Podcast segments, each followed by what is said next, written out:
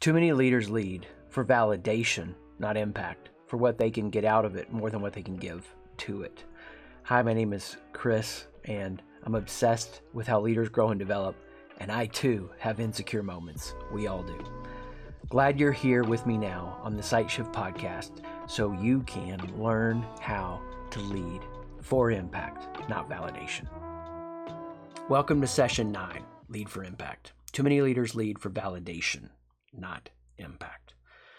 Now, we ended the last episode with after we build awareness, we realize we got this four minute mile. We want to become something greater. We need an identity shift. And an identity shift is always going to be a part of what we learned about other societies, how they would have a ritual or a system or a process for that identity shift. Now, I love watching people be great. I love sports moments where people are great. I love hearing stories about people being great and how they care for others. But ultimately, greatness has to be conditioned through a system. I love learning about the systems and the processes that set up the greatness, that it's not just one fluke moment where somebody was able to wing it into greatness, but instead it was a combination of how they approached things to build a system. I think about it like with date night. Date night doesn't mean our relationship is corporate. Date night gives a context for us to continually connect with my wife. My best self can show up to it.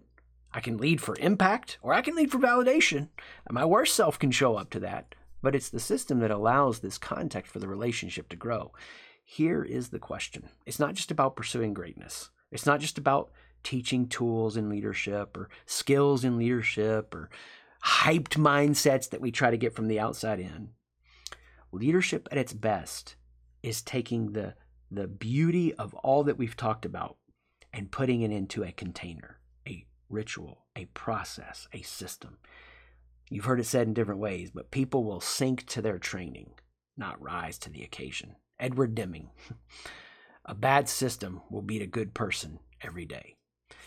You personally you need a leadership operating system. And I'm going to give you the elements of a good leadership operating system. Your team needs a leadership operating system. Your organization needs a leadership operating system. This is individual and communal. Why? Because what we're going to do is we're going to take the awareness of what it means to lead for impact and we're going to bolt that down and put it into a system so that the change just keeps happening. So that we're not just showing up at our best on our best days of leadership, but at our worst days of leadership, our baseline has changed. Now, you need three elements to have this happen. To have a leadership operating system, these three elements are going to keep your imagination captured, keep you in a place that your curiosity is engaged. You're going to keep being that leader who learns to pay attention to rightly balance the values in impact, to take that right action and end suffering, and that right motive, where your doubts are providing you a context for growth. You're not there for you, you're there for them. One is measurement measurement. There needs to be a glance of reality in the mirror. You know, when you're at dinner with somebody and you see a piece of food on their teeth, and you could tell them, hey, that piece of food is in your teeth. But how do you feel if you go in the mirror and then you got a giant piece of food and nobody told you? Like, it's so hard to get real feedback on your leadership because most people are in a context where they're leading for validation, not impact. There's a proving and hiding in them. So they can't really see you for who you are where you are. They don't have a vision of your full potential.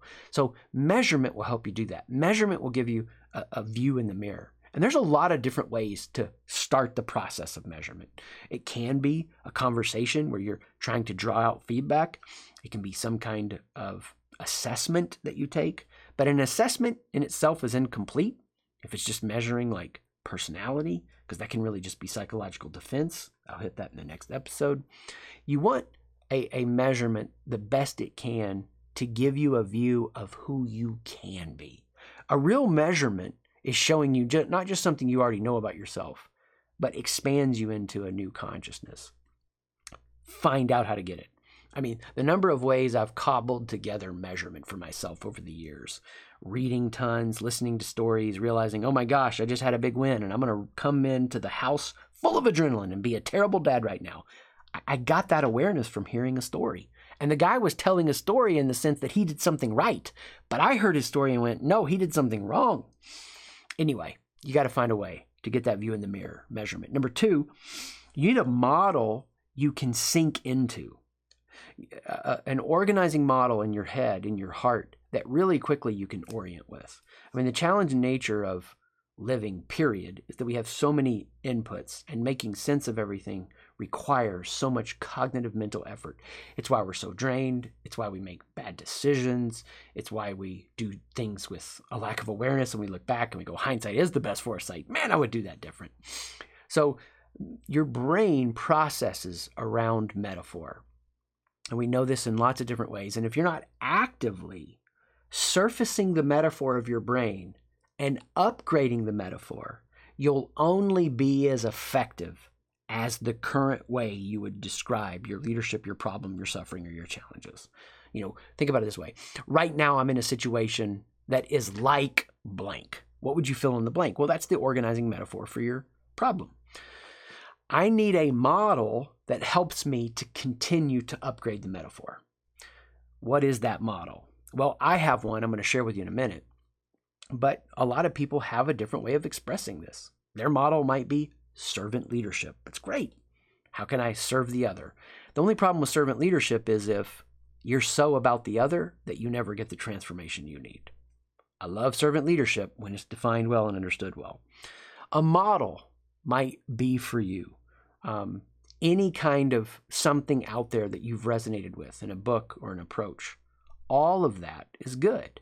Just make sure it's complete. And the way that you make sure it's complete is that it can handle the volatile, uncertain, complex, ambiguous world we live in, as the military says. So not only do you need a measurement, you need a model, you need a method. A method of leading that maps onto your life and your organization so it continues to stay relevant. You need something that reinvents itself in the rhythms of your life so that you don't get to the edge of your curiosity or humility. Very simply, measurement, model, method. Now you can go build one you can. Or you can use ours. I'm going to walk you through it real quick, and this is going to help you find a way to lead no matter where you find yourself. First, we have a measurement. Our measurement measures who you are, where you are, and why you approach leadership the way that you do. We call it the IFQ. And in measuring people and giving them this deep view of themselves and their team, we're able to help them anticipate where the struggles are going to come, where they're more likely to fail tests, where they're more likely to do things, the wrong action or the wrong motive that keep them from having the impact they seek. We also have a model. We have a model that we offer to people as a way to think about their their individual leadership and their whole company. And the model that we talk about, the model that we describe is be the tree. That's the model of leadership that we offer.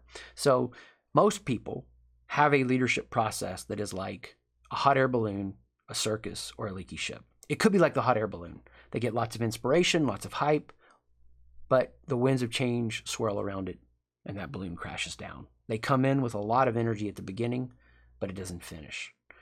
A lot of people have a leadership development process in their life or in their company like a circus. We just keep going through the motions. We just figure out a way to keep going from meeting to meeting. Maybe we just interject a little bit of uh, encouragement here and there, but we're not really seeing transformation. We're not seeing the real definition of leadership, which is not empathy, mindfulness, or psychological safety, but leaders who build leaders. Some leadership environments are like a leaky ship. They're trying to get somewhere, but there's hidden surface or hidden things underneath the surface that are dragging this ship down the insecurity of the leader, the you know out of balance values, the unaware motives, all of these things that really shape an environment and a culture to be either just off a little bit to keep them from their extreme impact or off a lot. So our measurements IFQ, our model is to not be the balloon, not be the circus, not be the leaky ship, but to be the tree. The tree at the root system learns who they are, team and company people trunk so that they're very effective in their doing, fruit effective in their relating. So they continually move from dread to sacrifice at the root level, at the trunk level, from anger to calm, and at the fruit level, from bitter to caring. This is how we keep ourselves aware. We check ourselves with the validation check And then we move towards these other three by being leaders of impact, not validation, to be the tree. And if you're going to have an effective process, not only is it a model you could sink into, but it's a method. It's a method that you can map onto your life, wherever you find yourself, and it helps you build the kind of culture that you want around you. And for us, I'm going to dive into the method just for a moment right now. But before I do, the idea that I hope you leave this journey with is that in any moment you find yourself, you can ask yourself this powerful question Am I leading for validation or impact? Is what I'm about to say or do for validation or impact? That's what it means to turn your leadership chaos into order. Now, we help people do this all the time in small, medium, and big ways to turn from amateur to pro, from pro to elite. Now, you think about what I might could do for you in this little journey we've been together. If you did all 10 episodes, whatever that is, it's 100 minutes of content. If I could do that for you in 100 minutes of content, what could I do for your team? What could I do for your culture? Why? Because we have a method. We have our leadership operating system that provides the measurement, the model that we're trying to take you through, and the method. And the method is this I need an identity shift. The leaders who lead for the long haul, who build leaders who build leaders, learn that their identity is more than any simple part of who they are. Their race, their gender, their creed, their sexuality, their identity is more than their experiences, their identity is more than their accomplishments. And society hasn't given you an identity shift. You don't know who you really are. And when you want to learn who you really are, our method of leading is to help leaders go through a process to discover a secure identity so that they show up with a clarity of mission and they then can impact and build their community. At the root level of who they are, they get a secure identity. Into the tree, the trunk, they have clarity and mission. And at the fruit level, they are actively building the community they want to be a part of. They have a horizon shift of who they can become, they have a head shift, they become systemic in the way that they develop and build other leaders. And they have a heart shift. Wherever they find themselves frustrated, they understand it's just pruning the tree. They're getting better as leaders. If you want more on that, you can go to SightShift, S-I-G-H-T, shift.com. Build a leadership operating system. Build a process so your people will not rise to the occasion just based on heroic moments, but they'll sink to their training. Or you can use ours. Peace. Thanks for joining me on this episode. There's always more for you at SightShift, S I G H T, shift.com to be the leader you were meant to be.